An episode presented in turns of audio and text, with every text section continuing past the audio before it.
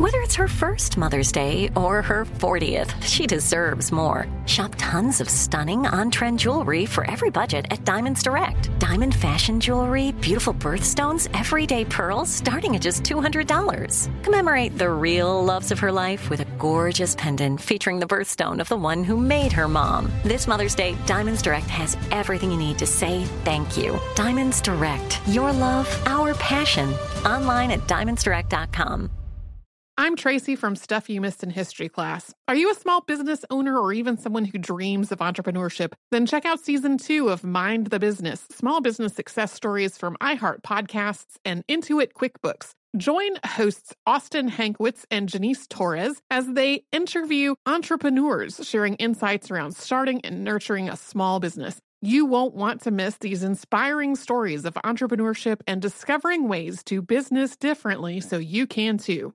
What does every grocery store aisle now have in common? Products that come in paper packaging. And not just the obvious ones like cereal boxes and juice cartons. From beauty products to boxed water, there are more opportunities to go papertarian than ever before. So why should you? Because paper comes from a renewable resource and can be recycled up to seven times. Simply put, it's the smart choice for the environment. And it turns out the easiest choice for you. Learn more at how life unfolds dot com slash papertarian. Planning your next trip? Choice Hotel's family of twenty-two brands has over seven thousand four hundred locations and the perfect hotel for any traveler you want to be. Like a Cambria Hotel, serving up locally inspired craft cocktails for all my folks who maybe want to meet up and talk about Mad Royals. Check into a Radisson Hotel with flexible workspaces for you strivers who listen during business travel. Or a Comfort Hotel with free hot breakfast, family-friendly pools, and big spacious rooms for the parents who listen with their kids and need a little retreat. What are you waiting for? Join Choice Privileges and start earning points toward your next stay. Find a stay for any you when you book direct at choice hotels dot com, where travels come true. Welcome to Stuff You Missed in History Class, a production of iHeartRadio.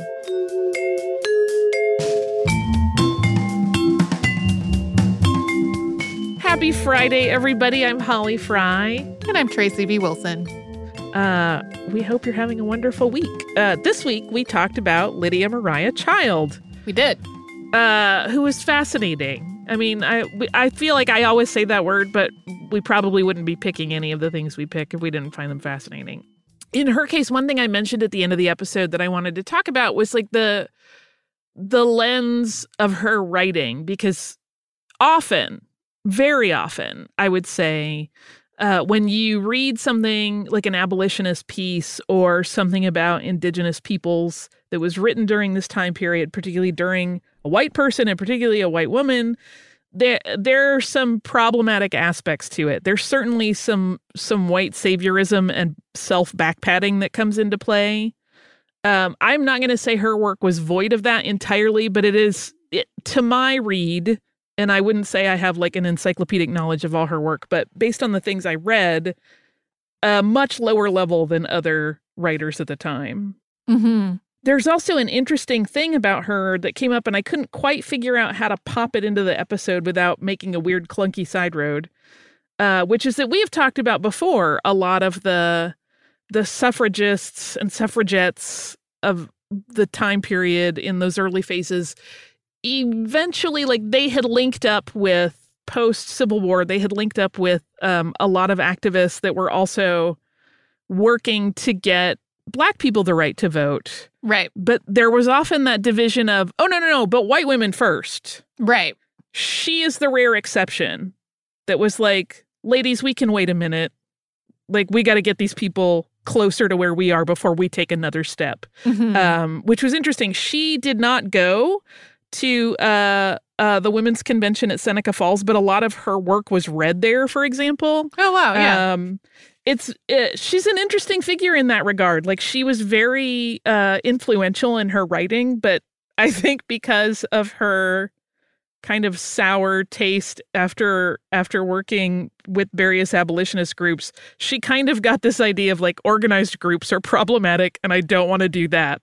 I still want to talk about these issues and I want to publish all my stuff, but like, please don't please don't lump me in with a bunch of other people that think they think the same way I do, because we'll find out we don't. Yeah. Yeah. So we got to the part about her, uh, her Boston Athenaeum uh, borrowing privileges being revoked. And I am a member of the Boston Athenaeum, I so know. I had this moment of indignance.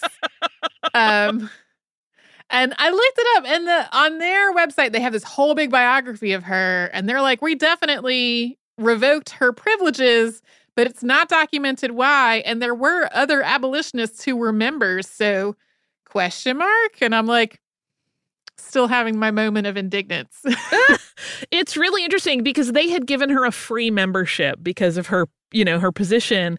And in one of the the uh, biographies I read, it indicated that one of her friends was like, well, I'll just buy you a membership. And the Athenaeum was like, nope, not welcome in our doors. And I was like, wow. Wow. Um, wow. I mean, if I had to guess, it's really because she talked so openly about interracial marriage and women's sexuality and things that even for abolitionists were a little too far uh, at the time. I mean, like when you think about someone, we did our episode on Loving versus Virginia, which to me is very recent history. Mm-hmm.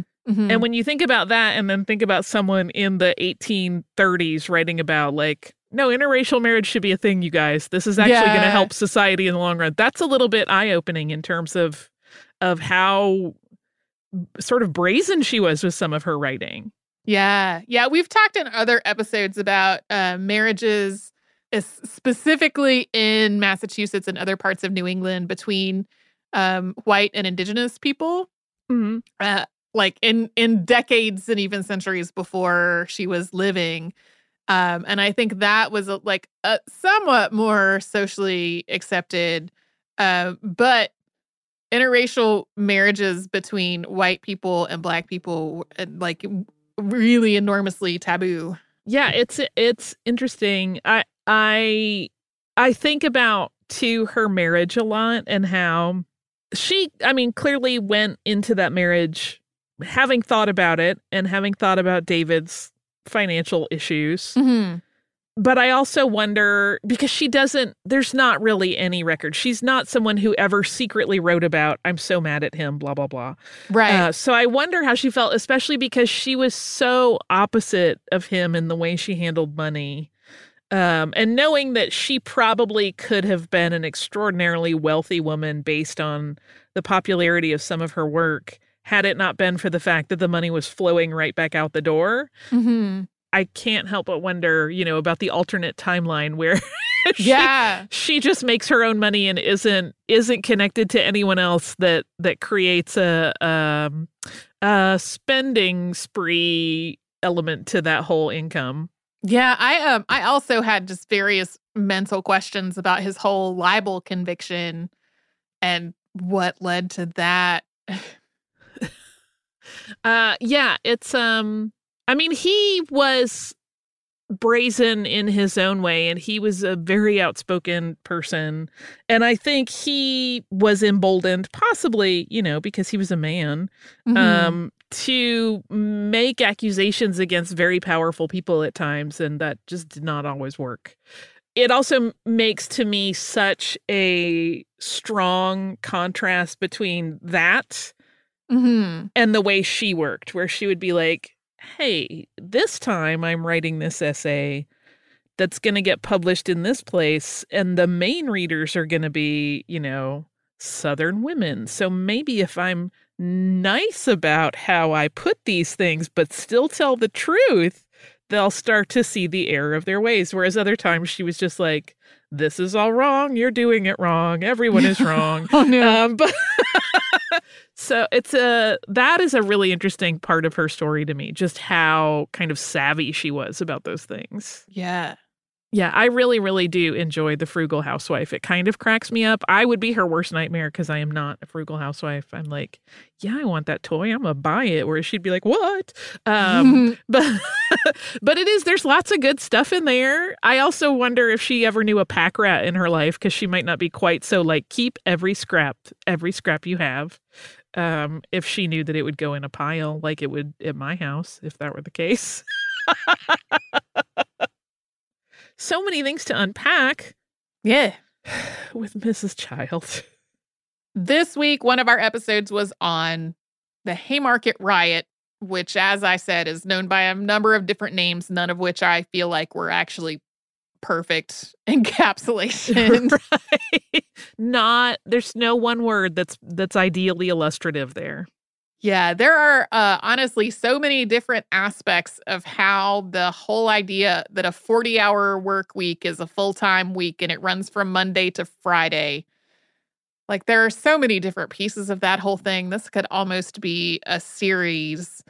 Um, and in terms of, like, the progression of that, uh, I don't know that the, the Haymarket incident is necessarily the most necessarily the most illustrative one, but it's also the one that it just comes up over and over and over again in terms of uh, its connection to the eight-hour workday, um, and also the fact that people have been asking us to talk about it on the show for a while. Yeah. I mean, I, I, um, in the way that precocious children who think they're very bright and insightful often do, I remember asking my parents a cajillion questions about how the work week came to be a thing. And I'm like, uh, you know, why is, uh, as I've gotten older, I'm like, why is it not nine to five anymore, but nine to six? Mm-hmm. And the lunch got got taken out of the day. Um, but like, I remember my parents being like, I don't know, it's always been that way.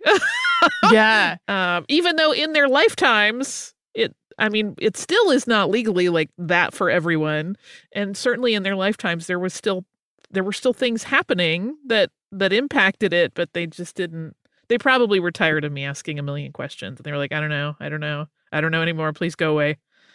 Do you sleep? Yeah, Please it, sleep. Yeah. It is one of those things that just sort of feels like in a lot of ways that that's how it's always been. And it uh, it's definitely not how it's always been. Like when I was reading about the progression of like that May first uh, national strike, and then the May third uh, incident where where police killed some of, at least one of the demonstrators, possibly more. Something that I had read was like, you know, May third was the first uh, day back at work. And I was like, wait, but I'm confused. Like, I it didn't totally gel with me that this national strike that started on May first was starting on a Saturday, because Saturday was a day that most people were working. Yeah. In industries that, you know, we might not necessarily think of being at work on a Saturday or a Sunday. So it like it took me a minute to be like, oh, that that part wasn't fixed yet either. No, no. Uh, uh, I, you know, it's it certainly struck me uh, when reading over your notes just how many of these debates are still ongoing. We are For still sure. having the same arguments about capitalism and what it means to the the working class and and whatnot. Um it's weird to think about, as we always yeah. say, like, we're still fighting the same battles. Yeah. Yeah. Well, and I, I I said in the show at one point briefly that like I I had chosen this because of the whole uh eight-hour workday connection, but then also uh you know, we are still having so many conversations about Um, the rights of workers in general, and uh, how much workers are making versus how much their employers are making.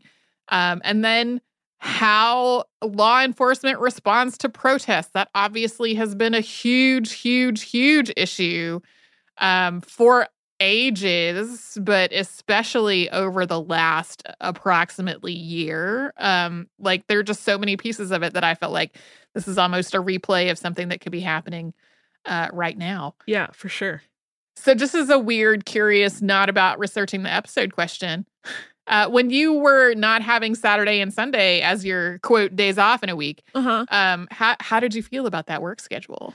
Um, in some ways, I loved it because it meant that on uh, I had days off where things like doctors' offices and government offices and stuff were open. So if I had business like that to take care of, it was way easier to schedule, to be like, oh, really? Well, I'm off on Monday, um, and could could run and do those things. It was also, you know, a time in my life when I was younger, so I would just uh, keep crazy hours anyway, even crazier than I do mm-hmm. now. So I think I was more resilient to like, oh, but my friends all want to go out to eat, and I will make that happen even though I have to work tomorrow and they don't. Right. Um, stuff like that. I would just be like, that's fine. That's fine. I just won't sleep. I'll go out and, you know, get, get dinner and drinks and get into all kinds of shenanigans. And just, I could be up at nine. That's not a problem. I can be, be at my desk ready to go.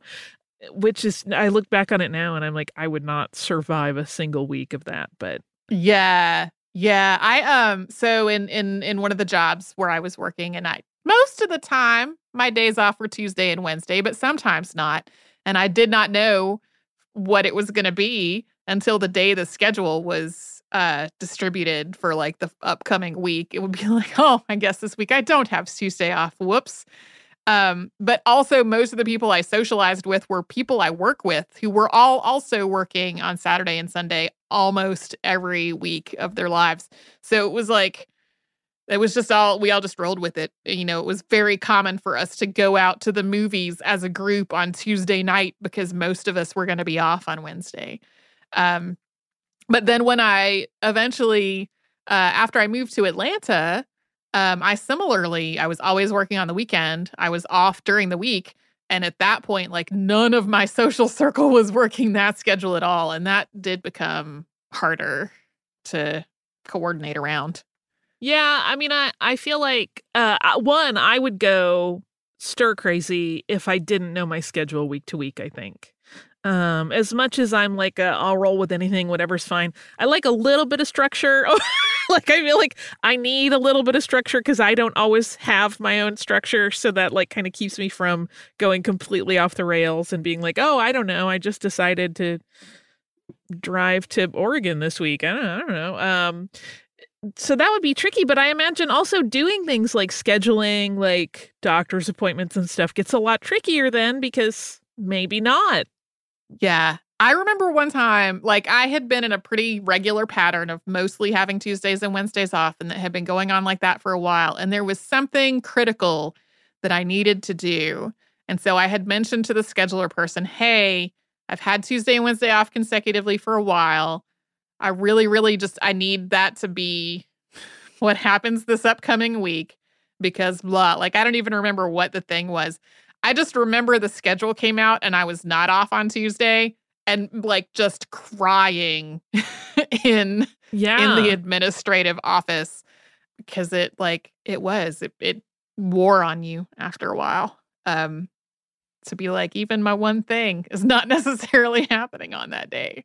Yeah, that would be tricky. I I do feel very spoiled in that for a long time now, I have had jobs where I have the flexibility to be like, by the way, I'm going to leave for X amount of time on whatever day. Yeah. Because I have a thing I got to do, you know, for whatever. Re- I mean, anything from a doctor's appointment to a vet visit to sometimes a haircut to um, uh, it's.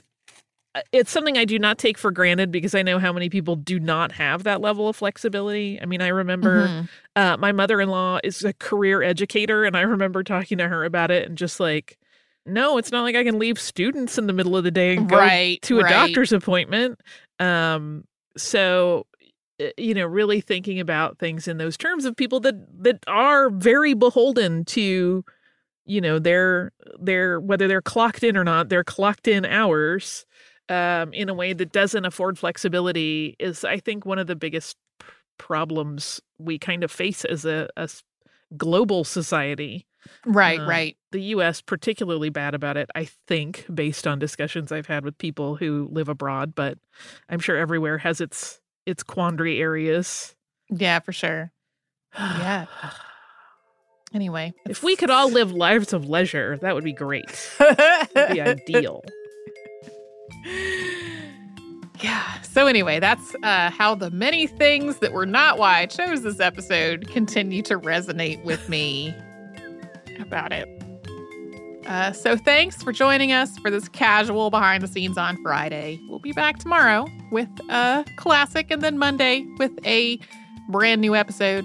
And you can, you know, subscribe to the show if you haven't already on the iHeartRadio app and Apple Podcasts, basically anywhere you get your podcasts.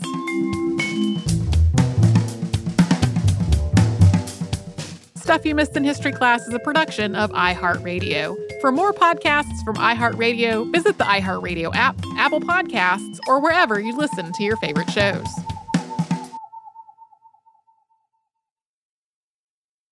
We are the voice of NASCAR. The green flag is in the air, and we are underway. The great American race. The Motor Racing Network. NASCAR Cup, Xfinity, and Craftsman Truck Series Racing. Live on your hometown radio station and M R N or NASCAR dot com. Martinsville, Talladega, the Chicago Street Course. We have the side-by-side action and last lap passes for the win. Photo finishes. Ryan Blaney will win. The voice of NASCAR. The Motor Racing Network. Work.